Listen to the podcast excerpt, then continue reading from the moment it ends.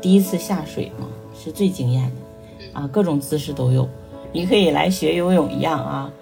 有哭的，有跳的，有闹的，有怎么拽他都不往下下的，知道吧？有试水，就是让你感觉到他就是神游外界，就根本都没想往里走的。所以说，我觉得每次我接到他们的开题报告，呃，我当时我就啊，就挺绝望的。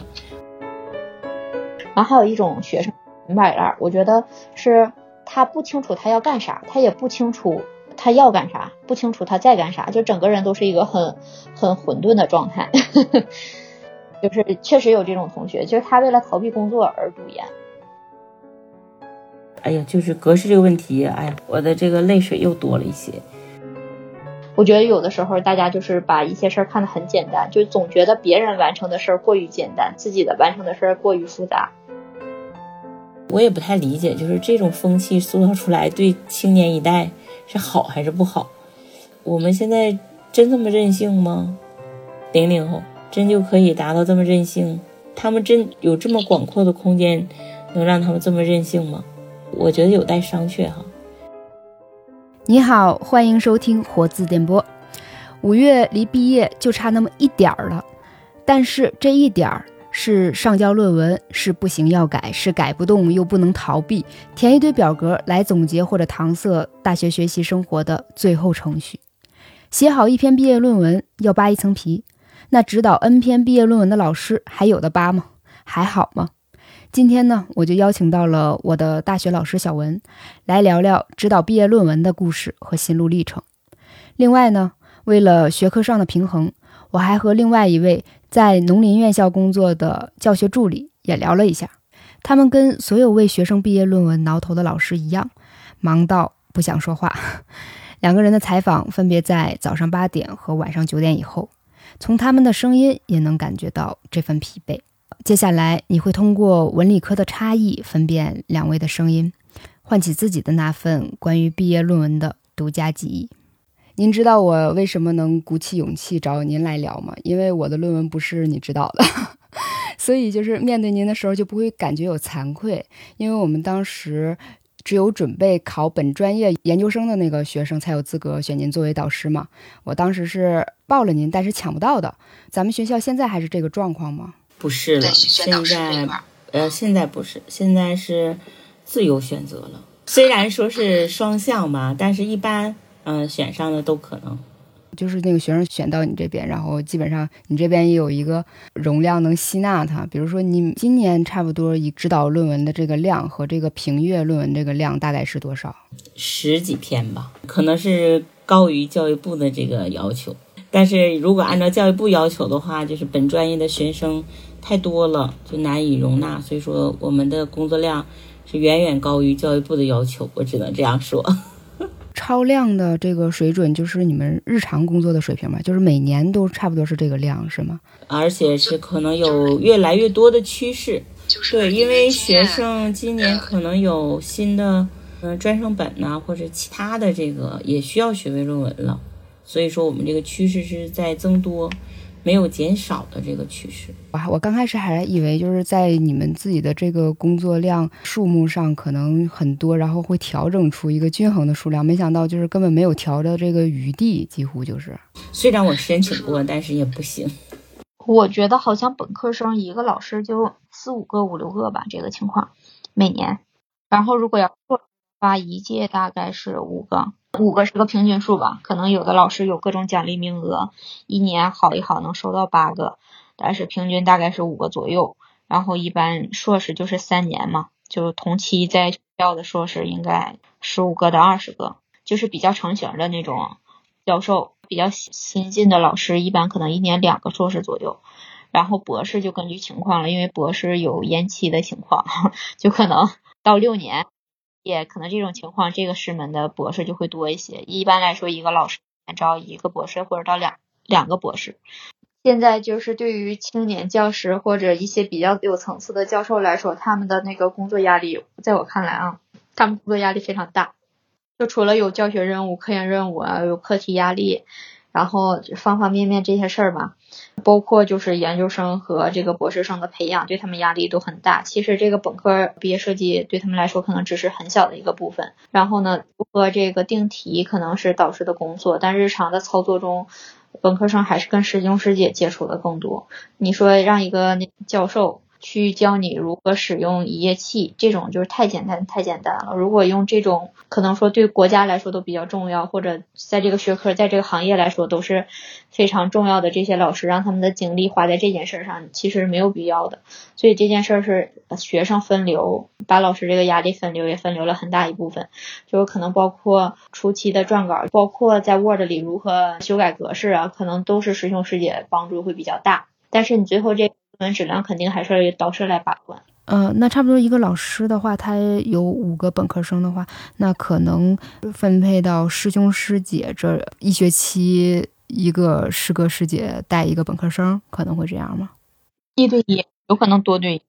现在我们是这个情况，我们可能一个组，就是对于学生来说，可能一个老师的学生分几个组，因为研究方向不一样，然后可能这个组是由一个博士带。他下面可能有几个硕士这种情况，或者由一个博士带几个博士和硕士。那老师把这个本科生分到这个组里，这个工作是需要他们一起来协商的，就不一定说是安排到某个人。根据我们这边一般是组长负责制，就是我可能老师任何事儿都是对接博士，可能博士就对接他们相应组的一个硕士，就是金字塔这个管理吧。然后这个工作我是分配给你们组的，你们组来协商解决。就是一个组里面可能有几位同学，然后他们也可能会呃轮流的帮助这个本科生完成他的这个毕业论文或毕业设计，这样是吧？对，可能这个写作方面博士帮助多一点，或者是那个实验方面硕士帮助多一点。因为今天我们看到那个农林人的日常，满校园都是行走的毕业论文嘛，就是在你们专业也会，就是说涉及一些小动物啊，那个动物的话是需要你们养护吗？动物会，比如说跟那个猪场合作，或者我们自己有实验基地，自己进猪或者进那个鸡，但是，嗯，它实验周期比较短，不会说有一个很长期的养护。比如说养鸡的话，实验的周期可能是两周三周就这样。对于硕博士的论文来说，它可能只是一小部分，因为现在有很多是做机理方面的研究。他如果想要研究的深入，可能在鼠身上的比较多。本科生主要是一些基础课程的培养，就比如说动物生理啊，就动物生理生化、动物营养、动物饲料这些。以前针对活体动物的实验也有，但是中间有几年因为发生了那个布病嘛，可能就有这个安全这方面的考虑。这方面的实验就精简的非常多了。就是那农学学士他的一个毕业设计大体就是是一个什么样的面貌，或者说他们是有毕业论文吗？有毕业论文，然后到就是学院会统筹安排吧，给他安排相应的一个就是指导毕业论文的这样一个教师。就是无论这个教师是博导还是硕导还是普通的讲师，他都有资格就指导这个学生的毕业论文。一般来说，这个学生的毕业论文是依托这个导师的课题组进行，就是你分到这个导师，他是哪一方面的内容，这个毕业生的毕业论文就是哪方面内容。但是基本上他们很难说独立完成一个比较大的实验，因为咱们上学时候都知道，你可能大三大四考研考研找工作找工作时间就非常紧张，所以就是。说它有很大一部分内容是大家一起来完成的，然后是由每个人展示不同的部分。那可能这个毕业生他就展示跟他这个实验相关或他做的这个一个相关的一个部分，但是嗯深度不会说特别特别深，因为主要对他们来说的培养需求可能就是培养一个他们这个写论文的能力和对这个稍微前沿一点的这个科技的这样一个了解情况。因为毕业论文就是一个稀里糊涂赶死线的这么一个过程嘛，基本上还都是抱着一个美好的蓝图开始找老师的哈，然后也可能买了一些参考资料什么的。就是您觉得从这些年的经验来看，一篇学生论文从找导师到开题、初稿、修改、评议，然后再修改到答辩等等这个过程当中，都充满了这种 deadline。然后你每次收到他们这些论文的时候，哪一个阶段心情起伏是最大的啊？比如说他找你的时候一番美言，你也很期待说他能写个好东西，结果一开题拿出来一看，这是啥？然后初稿的时候是拿出来什么样？这种比较典型的问题或者比较难忘的经历，可以分享一下吗？第一初稿都很惊艳，因为我觉得跟我的想象就是完全不一样。我觉得学生吧，其实他做科研的这个愿景是非常美好的，但是呢，呃，说实话，就是一般的大学，就是对于学术的这个培训这一块儿，都没有说从很严谨的，就是从每一步开始进行训练。所以说，可能大四的时候，我们的主要的工作就是对他们进行一个学术的训练的一个重新的梳理和检验的一个过程。所以说你也知道了，就是第一次下水嘛，是最惊艳的，啊，各种姿势都有，你可以来学游泳一样啊，有哭的，有跳的，有闹的，有怎么拽他都不往下下的，知道吧？有试水，就是让你感觉到他就是神游外界，就根本都没想往里走的。所以说，我觉得每次我接到他们的开题报告，呃，我当时我就啊，就挺绝望的。为什么呢？因为你就发现。他其实对学术要写成一个什么论文，完全没有任何概念，所以说你你这个时候就比较艰难，你得第一步一步一步的引导他思考问题。首先我们说你写一个题目，就是那是你一个成熟的一个思考的一个过程，得出一个结论的过程，是不是？首先他不往这儿想的话，你就很难。所以说你第一步你得引导他的视野，他的想法。是现实问题啊，还有说什么理论问题，它都是问题。你得先去，呃，引领他学会思考，学会发现，慢慢让他懂得啊，我要写一个论文了，我需要查找哪些资料，不是说去看一个节目，听个笑话，听个广播，看个报纸，然后他这篇论文就能出来了。开始这一步其实很艰难，所以说一般来说，我觉得我。指导学生，就是从开题到确定第一稿，确定到题目是最难的。好多都是可能选十个没有，但是选五六个研究范围和题目的是大有人在。因为有很多学生他是，哎，老师我感兴趣这个题目，呃，他所谓的感兴趣呢，就是我听了一个这个词儿，后来我知道了一个这个事儿，然后我就觉得这事儿挺有意思。但是如何把这个事儿？化为你思考的，最后形成一个学术论文，他完全没有概念，他不知道就是一个单纯的一个社会发生的一个案例，跟我们你能够归纳总结出一种社会规律哈，或者说能上升到一种学术思考，它中间要跨越多大的障碍，就是能不能写出来，他没有概念，所以说我说嗯，我说你发现这个事儿很好，但是你去研究一下，你能不能写成一个论文，是我们要。完成的工作，而不是说你听到一个事儿，你跟老师讲一个故事，说老师这个事儿有意思吧？然后我给你点点头，我说这事儿挺有意思的。那这个论文它你就实现不了，它不是这样的一个过程。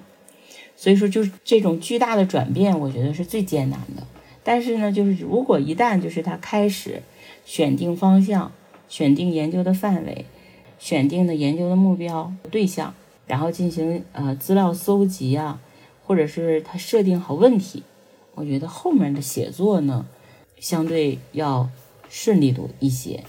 那通常这个过程大概会磨合多长时间？就是从选定您到差不多每年的都得到十二月份左右能形成好这个开题吗？我这个过程就很难，我这个过程我一般都很长。为什么呢？就是我就怕后期指导指导指导，呃，他写着写着，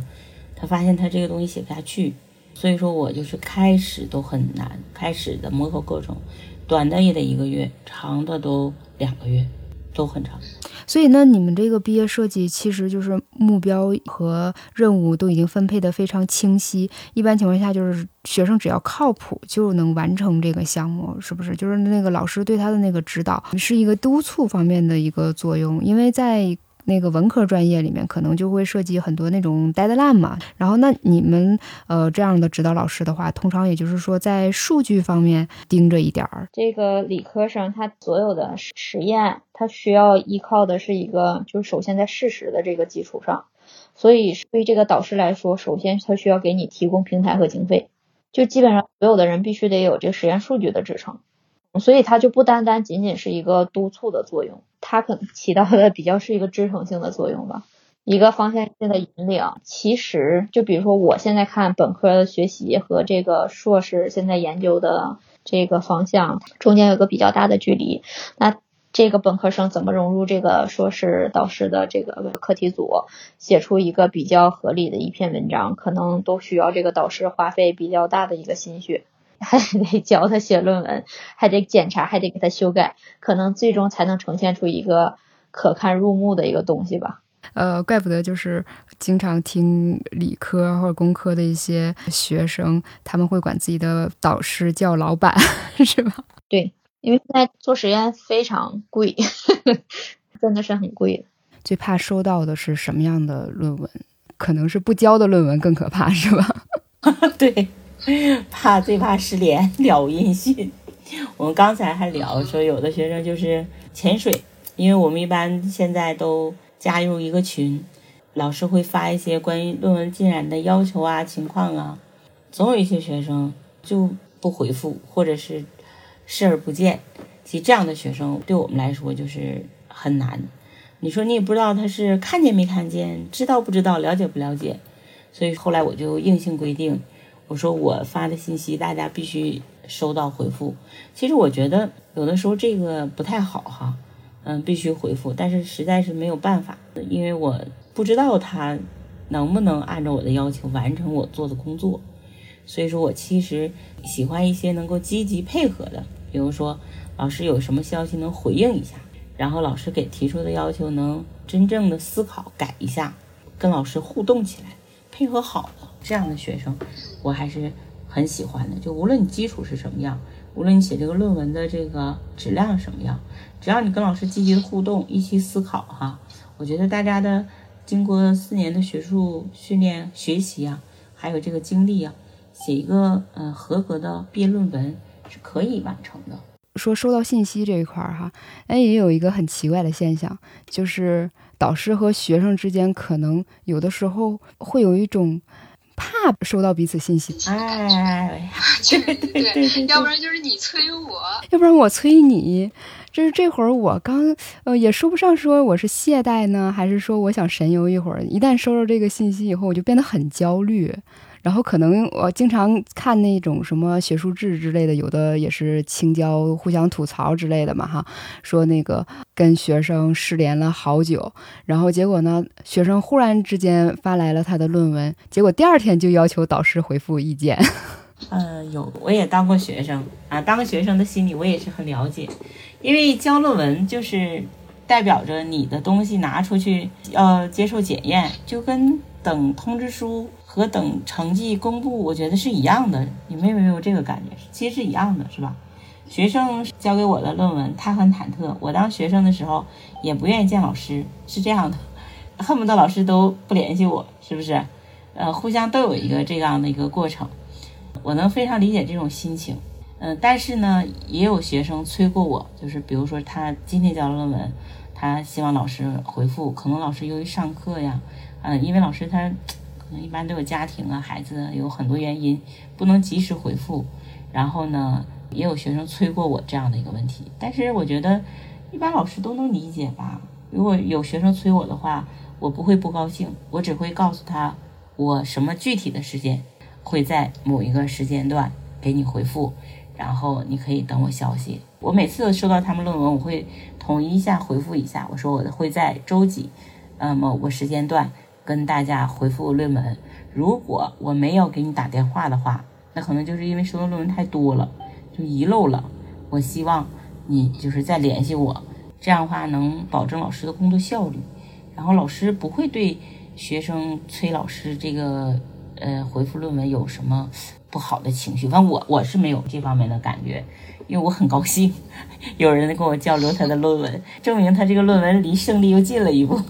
我是想到我自己本科写论文那个阶段哈，有一种被动的感觉，就是总喜欢等通知，熬到一定时候的时候，那个导师非常生气，给我发信息说我不联系你，你就不联系我是吧？可能因为那个时候也没有朋友圈之类的嘛，就呃，导师对于我们来说只是一道紧锁的门，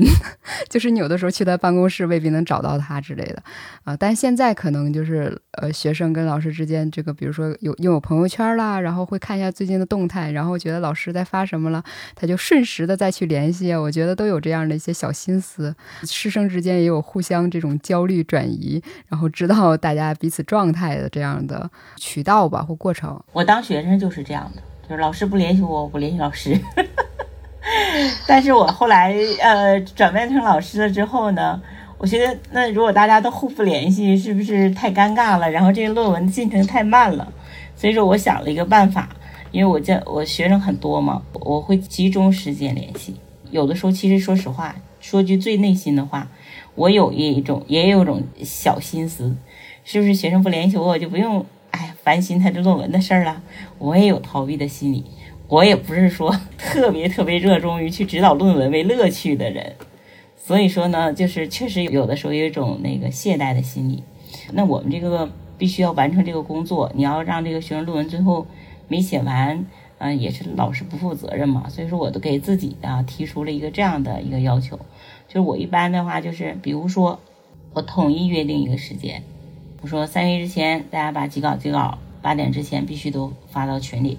然后呢，我三月三号、三月几号，然后我陆续看完，几天之后全部看完之后，我也会专门找一个统一的一大段的时间，啊，一上午啊或者一天，这一天我什么也不干，我就从头到尾挨个看论文，挨个给他们打电话，然后修改论文，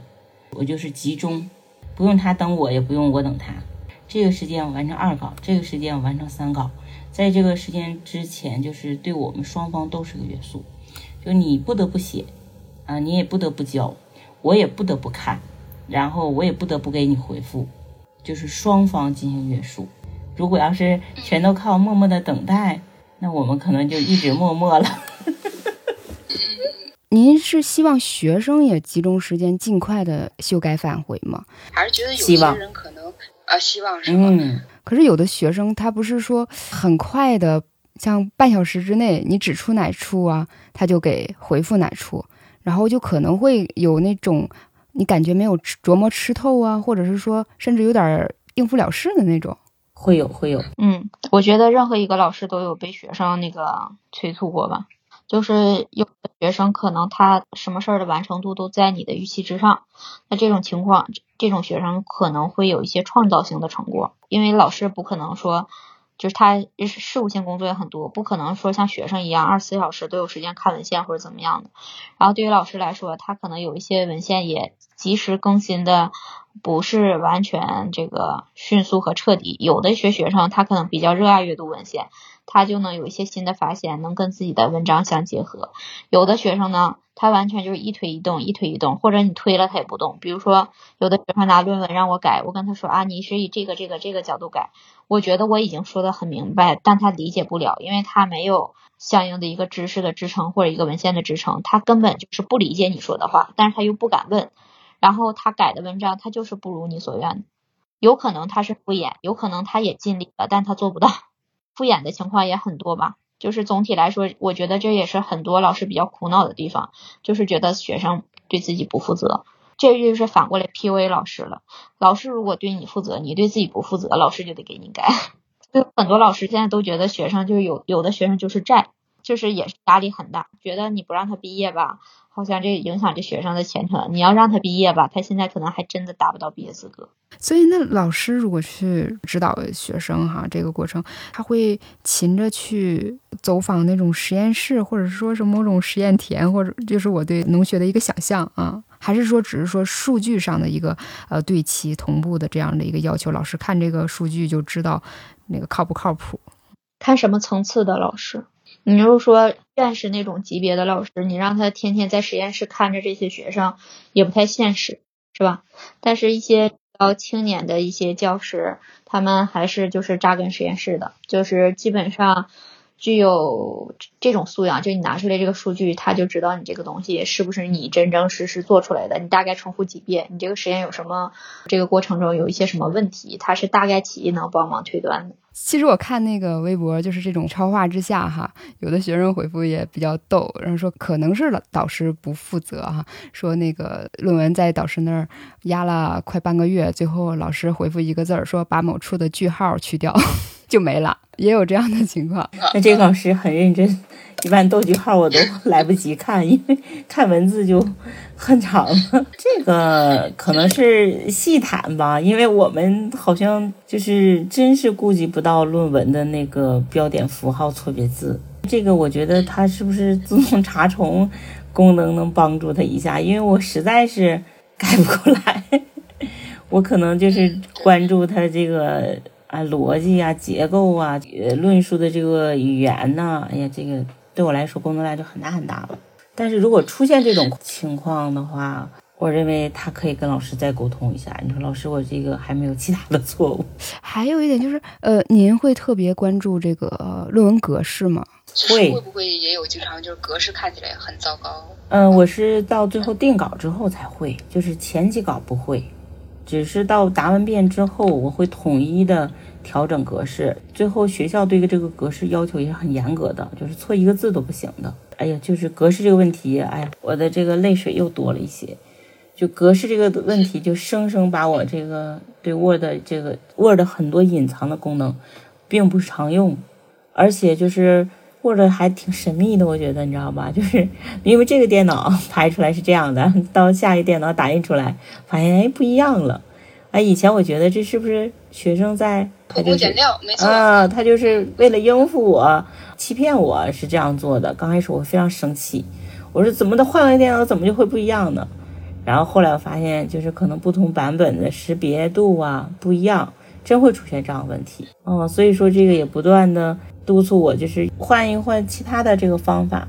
现在我都要求定稿的穿 PDF 格式，这是技术手段，我觉得都可以解决，就是百度一下呗。然后以前我都是把学生集中到一个教室，就是在线下的时候，我们大家一起同一排，因为同一排互相能检查。因为有的时候其实你能理解吧，就是你看着没问题，因为你你就弄了很多很多，特别很多很很细的问题你看不出来，但是大家一起排的时候，可能其他的同学他就能够帮助你看出来。所以说，我觉得其实线下。大家一起沟通改革是是非常有效率的一个方法，但是现在线上了，今年也是我非常苦恼的一个问题。我前两天哈也看到了一个视频。呃，有一对儿小情侣，女生在那表演，或者说演习几种答辩时面对批评的那种态度，然后男生帮她录像，然后评价哈，然后最后说看起来就是诚恳的、乖乖道歉的那种状态最好啊，人畜无害，这个老师肯定是不忍伤害的。接下来说这个女生你就应该去那个准备这个答辩材料啊，结果她就放飞了要去玩儿。她说既然道歉都学会了，我还接着改什么论文呢？看着非常的好笑又好气。呃，您面对就是这种有的是不严谨的学生，玩心比较重的那种，或者是说抗压性不太强的学生，就哪一种可能会更让您头疼？实事求是的说哈，都很头疼。嗯，因为我们最终的这个结果吧，是让你这个论文合理规范。无论哪一类学生呢，我觉得我们老师最终的目的就是都会想办法让你改正的，不能说你态度好啊，那就不用改了。我们这个论文毕竟不是考察态度，对吧？也不能说你抗压强，然后骂你顿出出气，你也不用改，那好像也不合理，是不是？所以说就是哪一类你都得改。如果你论文真是有问题的话，那你必须得改，这个没有商量的。态度和好和坏，这是个人选择吧，性格是吧？老师这个我觉得没有要求，你什么样子我都能接受，嘻嘻哈哈的，挺可爱。开性强的老师也不能说因为这个他开性强我多骂他两句啊，也不能这样做。对我是这样想，只要你合规，你什么样都行。你有有一些学生就是特别腼腆，就是不太爱说话的，还有这一类的。其实我也经历这样的，有一类的学生就是他跟老师沟通不畅。其实我觉得每一个学生通过论文也应该学会跟老师沟通。我记得我知道一个学生，那个学生其实写的挺好的，也可有深度了。但是那个孩子有个什么问题呢？就是他可能真是挺腼腆，或者是胆儿有点小。每次我跟他说的问题，我说你明白了吗？他都可真诚的说，老师我明白了。其实他论文写的真挺好，然后我就觉得他明白了。等着他再改回来的时候，其实我发现他没有明白。后来我就跟他深刻的谈了一下，我说你是不是怕老师？没听明白老师说的话，然后你说你懂了。他说嗯是的。然后我说我说这个咱们最终目的是为了改好论文是吧？你一定要学会跟老师沟通，就是你到底哪儿明白了哪儿没明白，就是一定要说清楚。所以说我就是无论你是什么性格，就是能跟老师说清楚。反而，其实我觉得有一些学生，你看一直追着后面老师，哎，老师这儿我也不明白，这儿是不是这么写，那儿是不是那么写？就是他问的特别多，特别细。但是呢，其实你发现，其实这类学生其实他很受益，因为他问的细，问的多呢，就对他，他就把每一个自己论文应该怎么改呢，他都已经问得很清楚了。他回去就是写的时候可能就很轻松。而有的学生呢，就是可能。由于他社交上的一些习惯啊，他可能别人说什么就是嗯是是是啊好好好，可能不太敢于说不懂啊或者是不啊，呃其实他听个稀里糊涂，他回去改呢，然后老师看到这个论文就回来拿回来反而更容易生气啊！我明明上次跟你说了让你改这，结果但是你因为可能他不是没改，他是没听明白，你懂我的意思吧？其实这样。比较容易触动老师，因为老师会发现啊，我做这个工作白做了，因为我跟你说的这个部分你都没改。呃，开始我就非常非常生气，我就觉得这个学生是不是就是敷衍老师？后来我理解了，就是有一些孩子就像你说的，就是他可能跟人接触的时候比较内向啊，比较胆小，交流不是那么好，所以说他有时候没听明白，他也不敢说。现在我就多问一句，我说你是真明白了？他说明白了。你说说怎么改，然后他就跟我说一下，我觉得他说的是这个意思，然后让他改。可能要是不是这个意思，我再跟他再说一下。这是性格的问题。我想知道，就是在像你们这种以数据说话的这样的理科，就是这样的学生会不会少一点呢？不会，永远都有摆烂的人。现在对于导师来说很难的一点就是，比如说硕士。就是硕士，当然有相当一部分同学是非常努力的，就非常为自己负责的，但是也有相当一部分人得过且过的。其实对于导师来说是很难去平衡这件事儿的。你说如果不让他毕业，可能对这个学生影响就比较大；如果让他毕业，就必须分担他非常大一部分的工作。我觉得就是在这样的一个嗯比较严密的体系之下，那个出现不太靠谱的那种毕业论文的那种情况。不是很多是吧？就是如果说有毕业论文出现一些问题，也通常不是说这一个学生的问题。差不多你们是能做到这样的一个比较系统的完成一个呃论文的这样的一个效果吗？啊，因为现在就是针对于我们学科来讲，现在普遍来说硕士的毕业水平都非常高。因为我们这边就是从我们上学那个时候，基本上就是人手 SCI，就毕业的时候基本上都有那个。就自己独立发表的英文文章了，所以就是说，那这个毕业资格或者是毕业论文就是最基本的了。而且这两年双一流建设学科嘛，就是所有的毕业论文都送出去盲审，所以你不通过盲审的话，就是也拿不到毕业资格，就是不能答辩，所以要求还是比较严的。但是达标率是还是非常高的，就是每年不同比较少。现在的学生都不以说能答辩为这个追求了，他们的现在学生的那个毕业的那个层次非非常高。我们今年毕业一个硕士，单篇影响因子十几分，就挺厉害的。自己鞭策自己这种是吗？内卷吧。从某种角度上来说，有的学生可能会成就老师。但是有一些学生也是比较 跟头把式毕业吧，反正，呵 呵因为现在他们心理压力也确实挺大，然后那个平均的水平在提高，有的时候他们自身能力有所欠缺的时候，这过程也挺痛苦。硕士和本科生不一样，你数据不够是绝对不可能毕业的，因为每个人就负责这一摊儿这一块，谁也不可能说把自己的数据给你啊，让你毕业这样。我觉得论文对老师来说也是一次考核，对，你看还得了解学生性格，好像对大学老师来说呢，不是说讲完课呀，或者说交流完就结束了，还得说这个阶段的因材施教，然后还得教他们从学生身份，然后逐步超越一点点，就为自己做一点事情。因为我觉得在学生阶段的时候，真的很多同学都是。最多哈说墙上有一朵小红花，然后大家都去争这个小红花，只有一个明确的目标那样的一个过程。但是论文阶段的时候，就是把一个很大的一个考试的目标分散成一个你自己要去达到的那个目标。也许很多的学生的心态就开始要有一个转变。对，啊，因为他是直接跟老师一对一的这种交流，直面的这种交流。很多学生可能大学期间没有跟老师这么近的直面的这种交流。有的交流的就很好，其实是一个很好的历练。有的同学可能通过这个也学会 人际交往的很多原则。你觉得这个这个历练是多方面的？因为我忽然想到，可能本科阶段还有一个遗留下的一个痕迹，就是中学阶段总是等着班主任叫谈话。嗯，现在的学生应该可能比我们那个阶段更主动了吧？就我记得我们小时候就是跟班主任被叫去谈话，一般都是说去挨批评，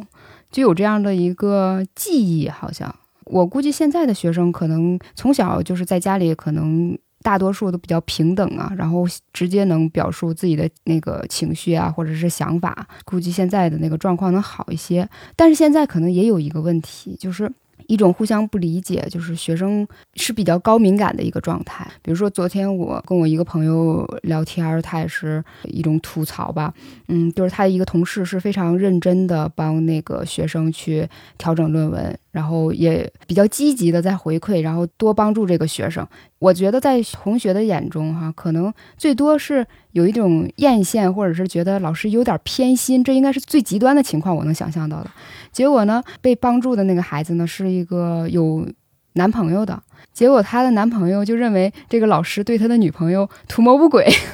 啊！我说，竟然就是能能想象成这样吗？就是这个师生之间的那个关系，现在就是很紧张。然后说现在搞的那个老师，呃，也不知道自己该怎么做了。就现在有的时候，这个这样的尺度，是不是因为一些网络的原因啊，或者是说各种大家学会了几个词，比如说什么 PUA，比如说压榨，然后等等，就会多了一些这样的没必要的那种工作上的负担。哎，这是我这几天面对的一个问题，我对这个事儿特别感我觉得这个事儿是人和人的认知问题，就是角色和角色差异之间导致的认知问题。你说啥叫压？我认为啊，你到一个工作岗位，你可能对前辈都比较客气啊，或者是在办公室多干点公共事务啊，这是很基本的事儿。但是如果是一个职场新人，他觉得这个事儿不是基本的事儿，别人让他做的时候，他就会觉得别人在压榨他。我觉得有些这个冲突并不是说这个事件本身带来的，是自己心态导致的。这个事儿不单单存在于本科生，可能硕士或者是博士都存在这种情况。那有的时候，这个就说我们上学或者搞科研，它不不单单是这个这个一点点问题。你包括师门有很多公共性的事务，比如说报账，因为你花钱，你就得合理把这个钱给报出来啊。比如说这些报账的工作，比如说你自己买一些仪器试剂采购的这些工作。那它都是一些可能是一些公共事务，因为需要师门统筹管理，每个人可能就有自己就是被安排的一个角色。那有的人不愿意干这个工作，或者觉得他自己的认知觉得这个工作和他的学业有很大的一个差距的时候，他就觉得自己被压榨、被 PUA 了，他就接受不了。他有可能就上，因为现在对学生来说，这个抒发的渠道太多了，小红书啊、微博呀、朋友圈，他都有可能去说一些比较负面的话。但是我个人认为这个话就是很多时候它都是很偏激的，因为其实就是我我现在作为一个过来人的角度，因为我上学的时候也做了很多公共事务，所以从长久角度来看，我觉得这个事儿并不像一些学生说的那么偏激和片面。但从当下的角度来看，你享受了这个实验室给你提供的方便，就包括老师把这个平台建立起来了，你师兄师姐你在这里工作，然后你能通过师师姐学习一些技术，那你就必须得在这块承担一些公共事务。哎，其实现代社会的通病不是我们这个行业才要面对的。我觉得大家可能各个行业就是在人际交往当中都面临了这样的一个问题。这个可能就涉及到一个很深层的社会的问题，就人与人之间的这种缺乏信任和理解哈。还有可能以个案带整体。你们比如说，可能有一些现在负面的这些新闻的影响，这些例子，对吧？大学教授的这些不良的这个事件，然后一旦爆发之后，大家就进行了一种同类的标签化的，把这个某一个职业进行妖魔化、标签化的这种定位。的确会有这个问题，但是因为我可能涉及的这个问题还比较少，因为我这个性别不太具有侵犯性。第二个呢，就是可能我交流的这个学生都是同性别的为多，所以这个问题我还真是没有接触到。但是我谈我这个认识哈，我觉得这个不光是我们这个职业所遇到的吧，我觉得这是社会的一个深层的一个问题。好像各个行业都存在这个问题。归根到底，这个是人与人交往之间，我们的社会的整个规则啊、底线呐、从定伦理啊，就是价值观的问题。我觉得这个是现代社会很苦恼、很困惑的一个问题。就人和人交往，究竟基础是什么？是利益呀？是这种互相筑高壁垒啊？是自我隔离、自我封闭呀？我觉得好像还没有形成一个结果，一个定论。这个可能会随着时代的进步，我觉得人还是应该最后对社会人的价值的认知，会理解一个这个问题：就人怎么能在这个社会活得快乐？什么样的人际交往会让我们人生的活得快乐？以前我觉得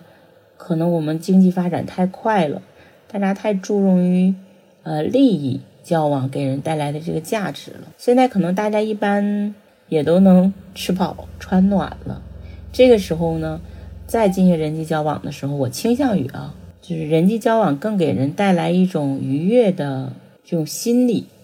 可能会更更让我们向往。所以说，我觉得可能未来社会会有个转变，慢慢的，我们的这种交往的原则和准则也会发生变化，可能趋利呀，最后趋向于另外一种导向。我是趋向于利我。什么叫是利我呢？就是你跟人际交往，或者是你同事的这种交往，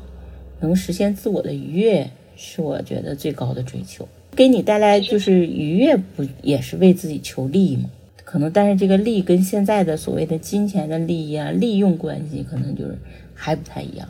但我觉得未来的发展，你得看这个社会未来发展到什么阶段，然后我们的国民经济水平啊，还有我们的文明程度啊。会决定我们交往的这个底线，或者是交往的原则，一定会有变化的。就现在包括的，就是这种职业的这种互相的这种压榨、侵害、利益的互相利用。觉得这个在一定时间可能还有市场，但未来可能这个社会规则会有变化，可能它就不一定这么有市场。嗯，那我通过这个整个过程来听的话，我会觉得这个同门师兄师姐里的这个硕博生，他们的压力。呃，看起来还是挺大的，因为他们就是承上启下这样的，有点儿，然后还有自己的，呃，这些研究的一些任务什么的哈。呃，我想知道，一是他们这个情况是不是就是硕博确实压力比较大？其次呢，就是说，如果一个硕博的学生，呃，帮本科生来带带论文的话，那他们从开题啊，然后到呃初稿啊，到修改啊，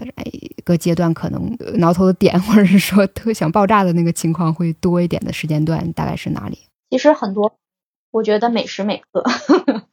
因为你说你这个本科毕业生分配到我这里来，本身是打乱我们的一个工作安排的。就是你可能你这个非常短，从你实验开始到你最后文章成型，可能就两个月，你根本是做不了一个完整的实验的。但是你要到我这儿来学习，对吧？这哪怕是如何刷瓶子、如何插枪头，它都是有技术性的。如果这个东西就需要我做一个师兄师姐，我得花我的时间，我来教你，然后把我的数据分享给你，对吧？然后这样呢，你我你需要就帮我做一些辅助的工作，咱就是说从学生的角度来看，是打杂也好啊，或者一些非常简单的一些工作也好啊，可能是互帮互助吧。我觉得其实不是等价交换，在我看来，硕士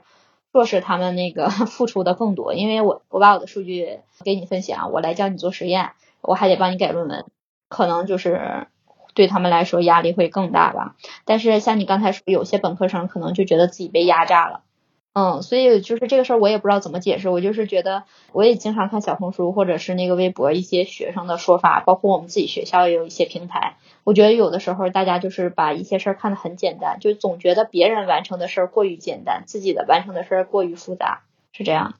所以其实我这期，呃，我之前定的一个标题是“栀子花开前，论文指导老师的忧伤是好不了了”。但是我现在觉得更伤的可能是那个硕博生，是吧？就师哥师姐他们更伤。然后因为论文最后命名的时候，可能会说第一作者、第二作者这样有这样一个排列吗？就是那个硕博他们自己，呃，在其中的那个付出有所体现吗？我跟你说，现在学生就很奇怪。我有个同事，他是新入职的，他也没有那个硕士博士。他就自己就是亲自指导学生嘛，然后这个学生最后写致谢，就是因为他们这个东西是没有产出的，他们唯一的产出有就是有益于他们自己的毕业论文，对整个课题组是没有任何产出的。但是就是他是相当于每个老师的教学任务或者每个老师的工作，大家也没有什么好抱怨的哈。但是我这个同事也是很认真，给他改论文呢，教他怎么做图做表啊，因为涉及到怎么实验处理的一些事儿。最后他的致谢没有写我的这个同事，他在致谢上都没有提我是。我觉得这个事儿怎么处理呢？你说你跟他说吧，你又觉得，哎，我作为一个老师，我有这种要求，是不是感觉有点跟学生比较计较？但是你不说吧，觉得这个学生很奇怪。咱不真的有有产出，你这个老师能排第几？现在就是只是致谢，在学生心里根本就是没有真心的说认可老师的付出。我觉得师生一场，没想到也是一场业力关系。对，有很多学生毕业以后就再也不联系了，或者对老师有很大的那个。敌意吧，就包括像跟我同期的一些教工毕业，就是我当时的同学，现在读完博士以后，他们留下来当老师了，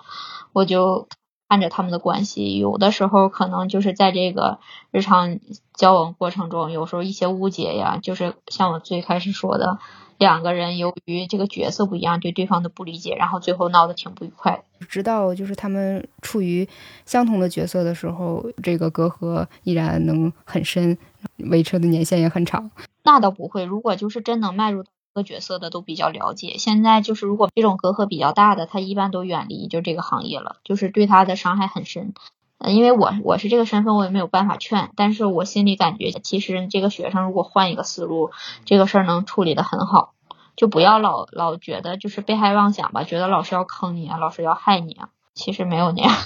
那跟社会风气有关嘛，就是因为现在传播那个导师 PUA 学生或者导师剥削学生的这个论断就太多了，然后就导致。学生就有些被害妄想，就像我以前不老有那个婆婆妈妈那种电视剧，就觉得婆婆这个角色非常凶狠嘛。我先入为主的想法就是觉得婆婆凶狠。我可能跟我婆婆 交往过程中，她做点什么事儿，我就觉得，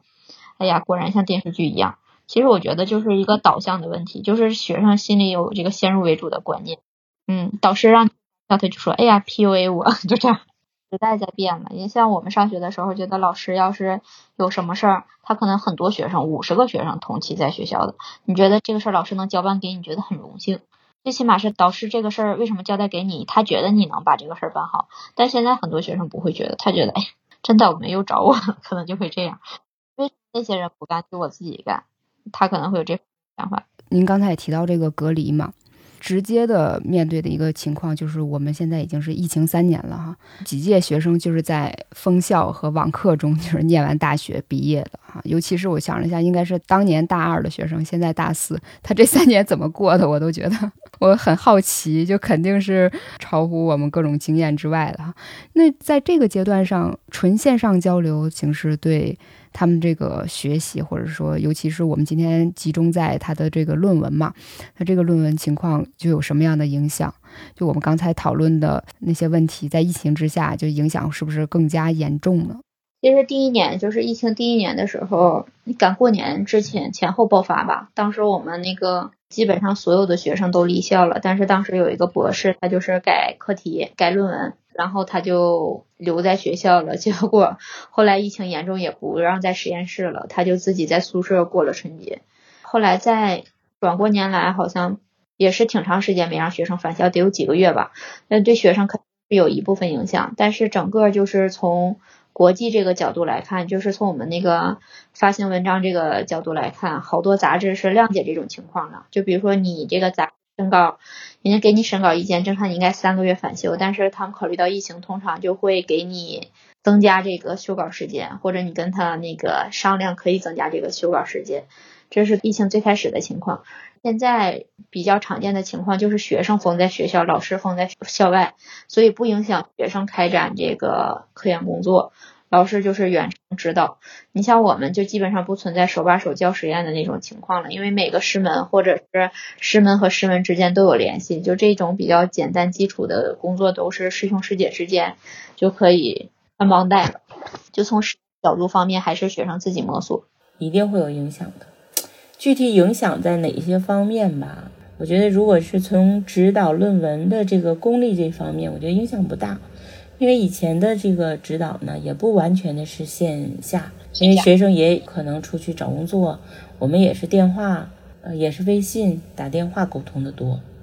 因为有的时候学生你也知道，大四奔波挺忙碌的，他们考研、考公务员，不在校的时候，有的时候很多。但是最后呢，会集中一段时间。我那个时候要求大家会集中一段时间回到学校，就是进行，你可以认为是突击啊，就突击。嗯，然后一段时间就是弄论文，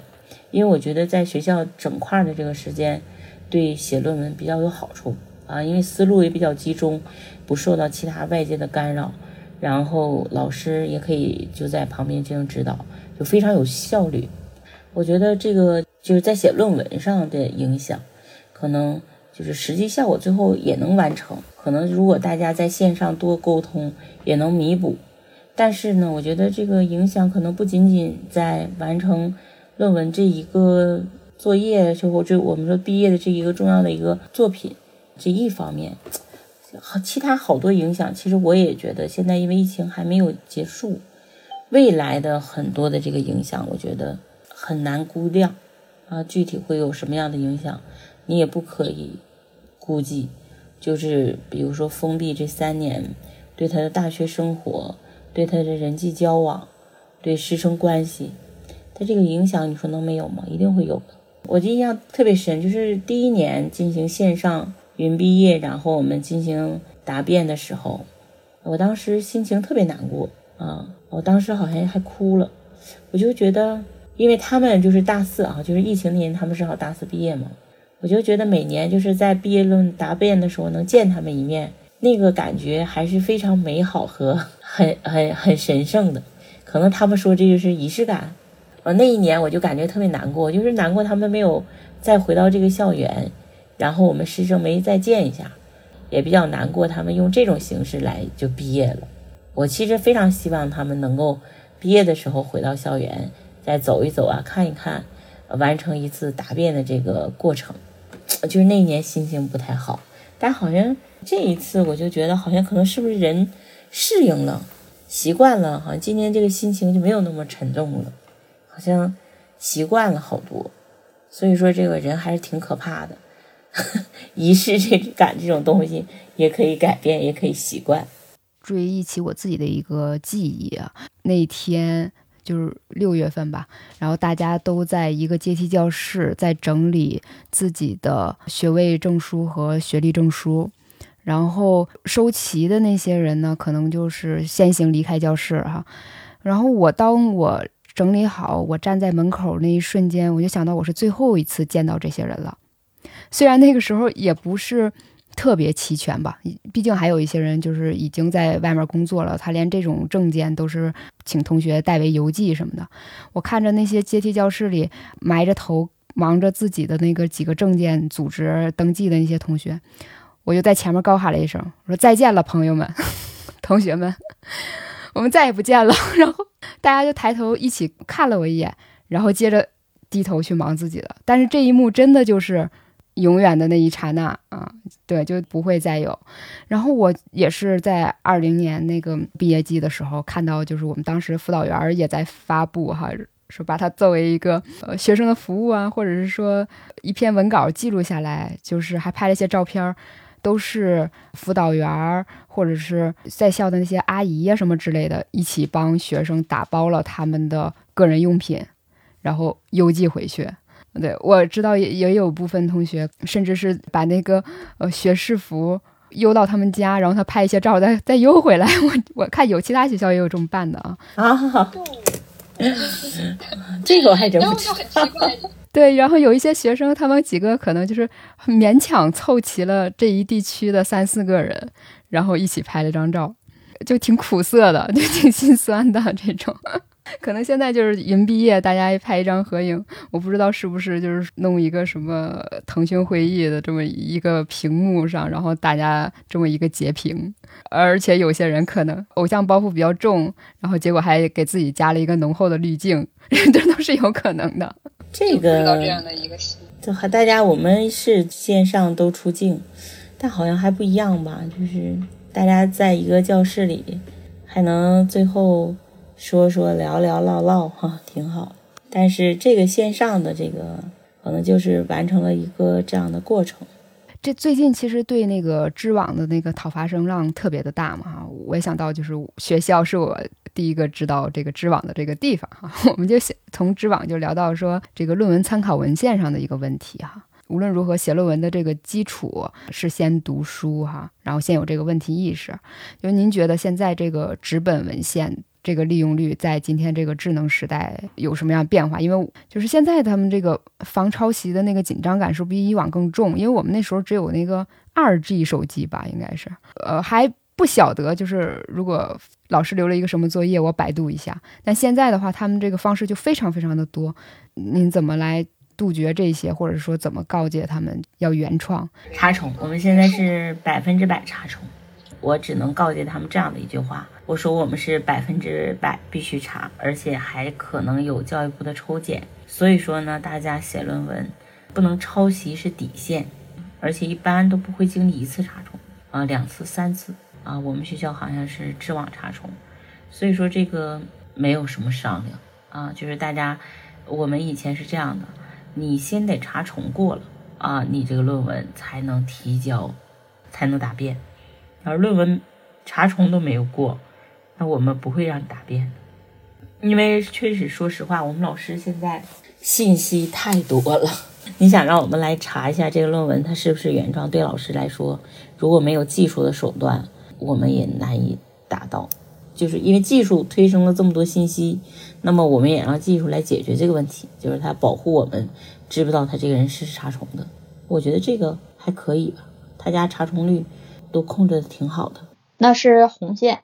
就是一定是禁止的，就是对于导师也好，对于来说，一定是禁止的。也很简单，如果一个导师想知道他的学生是不是抄袭，那太简单了。首先，你要是做实验，就有原始数据，而且你原始数据一定是重复多次能得到，就是你这个重复发现和验证这个过程中，一定是有一个周期的。然后再有一个，这个实验是你真实做的和不是你真实做的，一问就问问清楚。因为就每一步的实验条件可能都需要一些摸索和验证，然后还有一个就是就查重这个问题，我们也有也有一些严格的要求，嗯，所以就是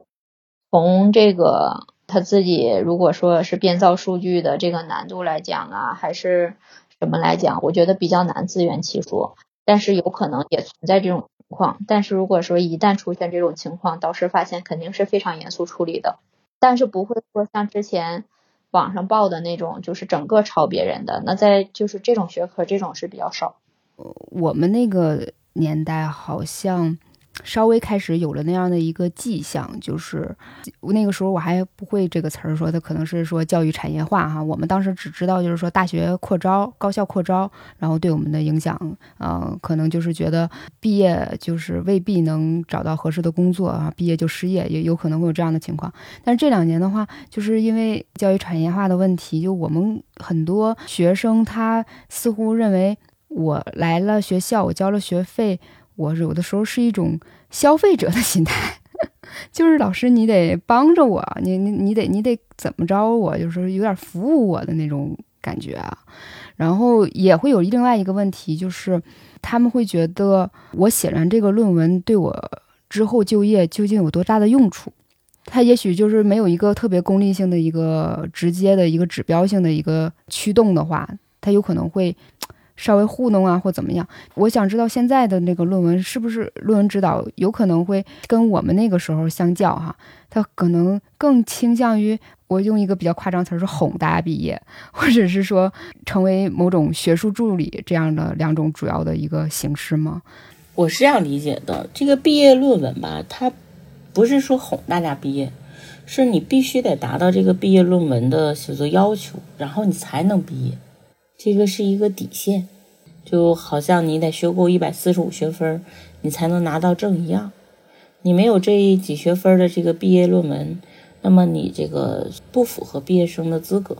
所以说是你必须要完成的，就是你乐意不乐意、高兴不高兴、想不想要，或者是这个东西有没有用，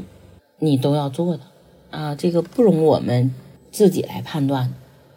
呃，可能有的人认为说，这是不是太绝对了，太生硬了，是吧？我是这样理解的，呃，就以文科为例啊，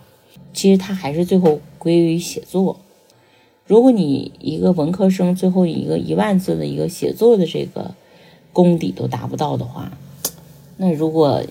我要是学校给你发毕业证的话，学校确实也比较这个。胆战心惊的，就这样的学生，呃，一万字的左右的文科生，他连一个毕业论文都写不出来的话，你就不是说他专业素养能好到哪儿去啊，对吧？你说他能干承就是承担什么样的工作，这也可待商榷。除非哈，他就是主观意愿，我就不想完成，就是，但是如果是他怎么写写不完的话，写不出来的话，那我认为这个，那可能是他确实没有达到。毕业的要求确实不应该给他发毕业证，这是我对毕业论文的理解。对于毕业论文的这种合理性呢，或者是它存在的这种科学性呢，我还是不太怀疑的啊。我觉得是也是我们同学就是应该必须完成的一个工作。嗯，但是不存在哄啊，这个学生也能理解，说你是必须写完这个论文才能毕业的。不是哄，是告诉你这个事必须要做，就应该这么做的。可能有点简单粗暴，但是是最有效的。觉得会有这种情况，因为他单独的这一方面培养出现一些问题的时候，会影响导师招生，或者是他即使就是你今天松手让他毕业了，但是如果他以后的这个东西查出有什任何问题，都是导师来承担这个责任的。所以现在对导师。啊，因为有一些学生心理素质也很差，你一批评他了，他又你又怕他想不开，你不批评他，他真的是不干。我觉得现在就是 emo 吧，天天都觉得自己很忧伤，但是呢，也没干什么正事儿。就是你们学校哈，顺利毕业的学生是能很好的对应这个社会啊和企业的这个需求的，在学习动力上，正常来说是没有问题的。那其实我们这面分几种情况吧，一种情况，我觉得可能将近一半的同学他是有这个读博需求的，所以他现在这些东西是为他以后申请博士服务的，就是敲门砖，或者哪是他现在的做的东西都是他以后找工作的一个凭证，所以这部分同学就非常努力，然后还有一部分同学呢，他不想读博。他想找个好工作，他也很认真对待他的这些东西，因为有很多东西他以后工作中能用到他现在学的这个东西。然后还有一部分同学呢，他不知道他以后要干啥，他觉得他先踏踏实实把现在这个日子过好啊，因为看旁边人都很努力，旁边人都很厉害，他也就好好学，但是他对自己没有明确规划，也有这种。然后还有一种学生摆烂，我觉得是他不清楚他要干啥，他也不清楚。他要干啥不清楚，他在干啥，就整个人都是一个很很混沌的状态。就是确实有这种同学，就是他为了逃避工作而读研，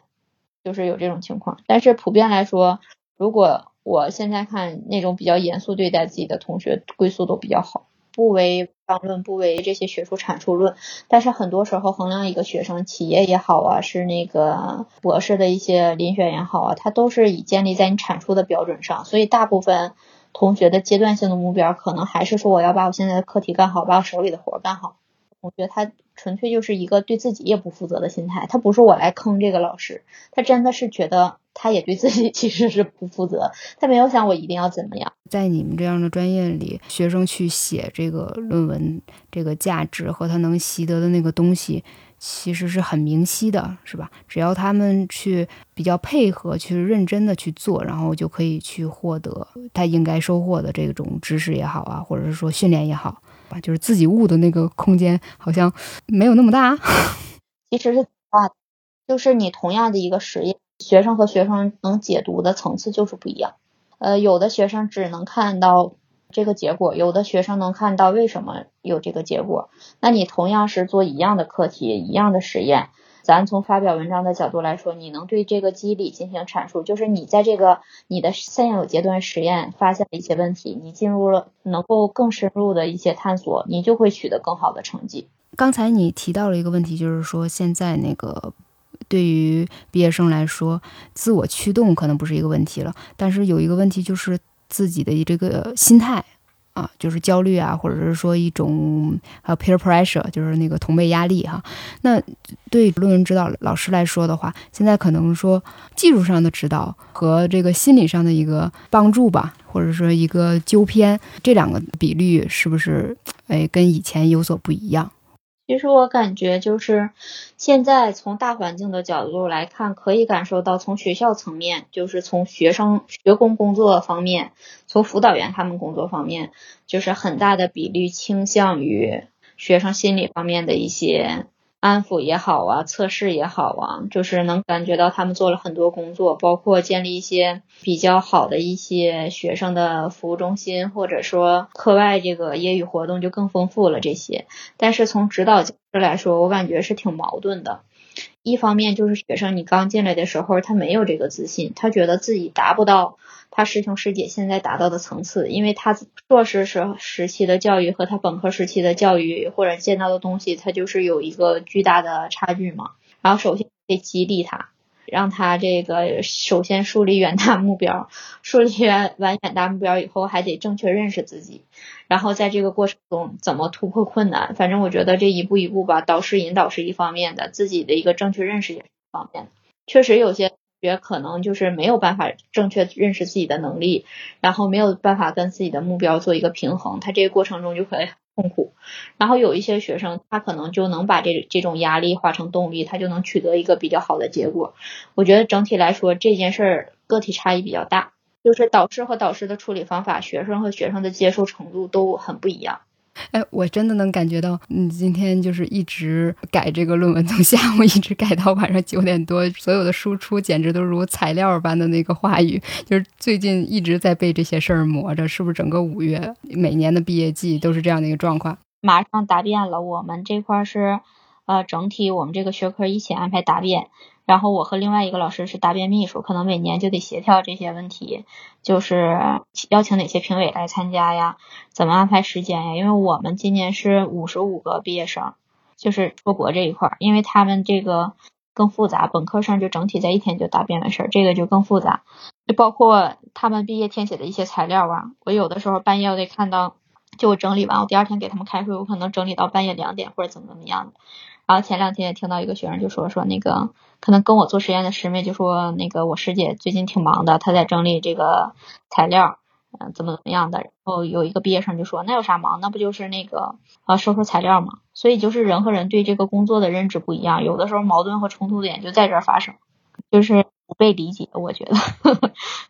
那您作为导师，就认为学生写论文这个核心的一个价值是什么？就是他真正能习得的那个。东西是什么？我觉得我们导师跟我说过一句话，我觉得对我影响非常大，就是，嗯，做的任何事儿都是你自己的标签。你可能现现在阶段的看，你感觉不到你现在做这个事儿的意义。可能有很多时候你是经历了一些事儿，你才能知道你现在做的事儿对你以后有什么意义。所以就是踏实做好每一步才是比较重要的，就不要太在意说呃人际之间的压力呀，或者是。嗯，同学之间的内卷呀，或者导师对你一些什么话说的话你难以接受了，这都不是很重要的。重要的就是你自己怎么对待你自己。如果你是一个对自己很负责任的人的话，就是什么事儿都会变得很顺利。我觉得，我觉得毕业论文就是如果是想写的好的话，或者是能顺利完成的话，嗯，它会让你就是全面的梳理一下。你整个大学这几年的专业的知识，然后你可以深挖一下你比较喜欢的你这个专业的某一个方向、某一个研究的对象啊，某一个热点，然后因此而引发深入的思考。在思考的这个过程当中，你会查找大量的资料，接触所在专业的比较前沿的一些信息啊、理论呢。因为我们知道，就是你学到教科书，可能你今天这个教科书印出来，明天它这个知识可能或者是它的理论又向前发展了，你可以接触到这个最前沿的理论和知识。那么这个就是对一个自己专业知识的一个全面的梳理，这是从我们专业的知识积累和扩展上来说的。第二个，我就是一个全面的这种写作能力。学术写作它跟区别以往的这种其他的这种写作模式，它还是有一定的规则和原则的。那么我们以前也没有太多的这种学术的这种训练，可以说这是一个学术训练的启蒙。毕竟现在大家对呃提升学历的要求还是挺高的，是吧？近几年这种考研率、考博率一直很高，所以说如果你要想从事专业的这个学术研究，你也可以进行一次演习，嗯，你来确定一下自己适不适合搞学术研究，就是你能不能胜任学术研究的这些嗯比较繁复、枯燥。呃，有挑战性的工作，因为最后你得形成一个，虽然你查阅了大量的资料，但是你还要，就文科来说哈，还要凝练出一个跟以往的现在所占有资料不是那么一致的那种观点和看法，因为别人研究出来的这个成果，那都已经研究出来了，你你要再说一遍就没有意思了嘛，是吧？所以说，它还是需要具有一定的开创性和创新性。那么你这个开创性和创新性其实是挺有挑战的，不是很好创新的。所以说呢，你也可以通过这个你来尝试一下，你适不适合从事这些比较具有挑战性的工作。我觉得这是一方面。还有就是写作的这个训练，可能有同学说老师写作的训练不用训练了，我写的很好。但是从实际的看这些年的论文反馈来看。我觉得恰恰相反，就大家现在这种语言的运用太过于随意了，可能由于现在这种快阅读啊，这种社交媒体啊，快速简单化的分享，极简就一百五十个字，大家都是这种碎片化的、精简化的、段子化的这种语言的这种表达方式，其实对我们的这种语言的表达，我觉得。特别是书面语言的这种书写啊，是一种退化，很难就是让你的语言就是有逻辑啊、科学啊、严谨。就好多语言，我就感觉就是不太严谨，说一些话就非常的，你一看就是网络语言环境长大孩子，就是他的这个语言很随意，或者是就是呃有一种滥用的这种现象，所以说也需要一些规范。还有一个就是人际交往的问题。跟导师啊、啊同学之间的这种交流相处，我以前还没感觉到，哎，现在我发现这真是一门很大的学问，也是我们走向社会第一步的一个历练。如何理解他人，让自己被他人理解，其实人际交往就是这么简单。如何能够理解他人，如何让别人理解我们？毕业论文也是这样，老师也得学理解你。有的同学表达不好，老师就理解不上去；然后有一同学呢，就是理解不了老师。那你看他为什么老催我？对吧？你看，如果他要以这种思维方式，要是进入社会的话，所有人让他干活，他说他真烦，他为什么催我呀？我就不想干。那我觉得他可能走入社会也是一步一个坎儿，也比较艰难吧。现在反正有一些公众号哈，也挺哄现在的年轻人的，说老板让加班。我就不干，我就辞职。老板说我，我就辞职。我也不太理解，就是这种风气塑造出来，对青年一代是好还是不好？我们现在真这么任性吗？就是现在的零零后，真就可以达到这么任性？他们真有这么广阔的空间，能让他们这么任性吗？我觉得有待商榷哈。就是公众号可能是为了蹭流量啊，还是吸引大家眼球啊？哄这些年轻人，塑造了一种这样的社会氛围，好像老板好像得看你的脸色行事，或者是他人都很尊重个性化的，都是互相很尊重对方的。当然，我们希望这个社会是向这个方向发展，但是这个社会真的可以让我们这么任性吗？我觉得有待商榷啊。或者是你二十四岁的时候，二十二岁的时候，你跳槽成本很低，可以任性，你也会成长啊。你四十岁的时候呢，你一定会经历四十吧，对不对？一定会成长的，是不是？那成长之后可以一直这么任性吗？所以说，我觉得这个社会吧，也别把哪一代的孩子都惯坏。嗯，你要让他们一直有这种社会认知，走向社会，觉得啊，这个社会唯我独尊。是不是也不太好？所以说，我觉得还是让孩子理解一下他人，然后也让别人理解他们，就是这样是最好的。就像您说的，他不是学生或者年轻人的完全出自于他们的问题，是整个这个社会啊，或者是背后的原因是非常的复杂的。那其实无论如何，我们最后也只是希望，呃，大家都能写出一个学生时代的一个。像样的总结性的一个作品，然后顺利的毕业。虽然现在觉得这个五月很难挨，然后就想尽快的毕业，但是之后你会用很多年去怀念那段校园岁月。我觉得是这样。我现在还很怀念。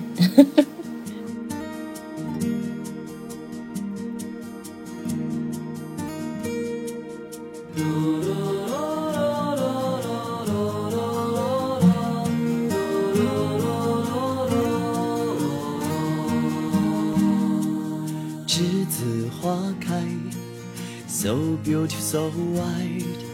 这是个季节，我们将离开。难舍的你，害羞的女孩，就像一阵清香，萦绕在我的心怀。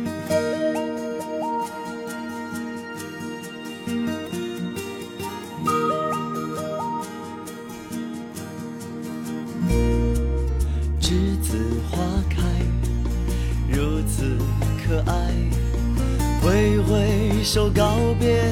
欢乐和无奈，光阴好像流水飞快，日日夜夜将我们的青春灌溉。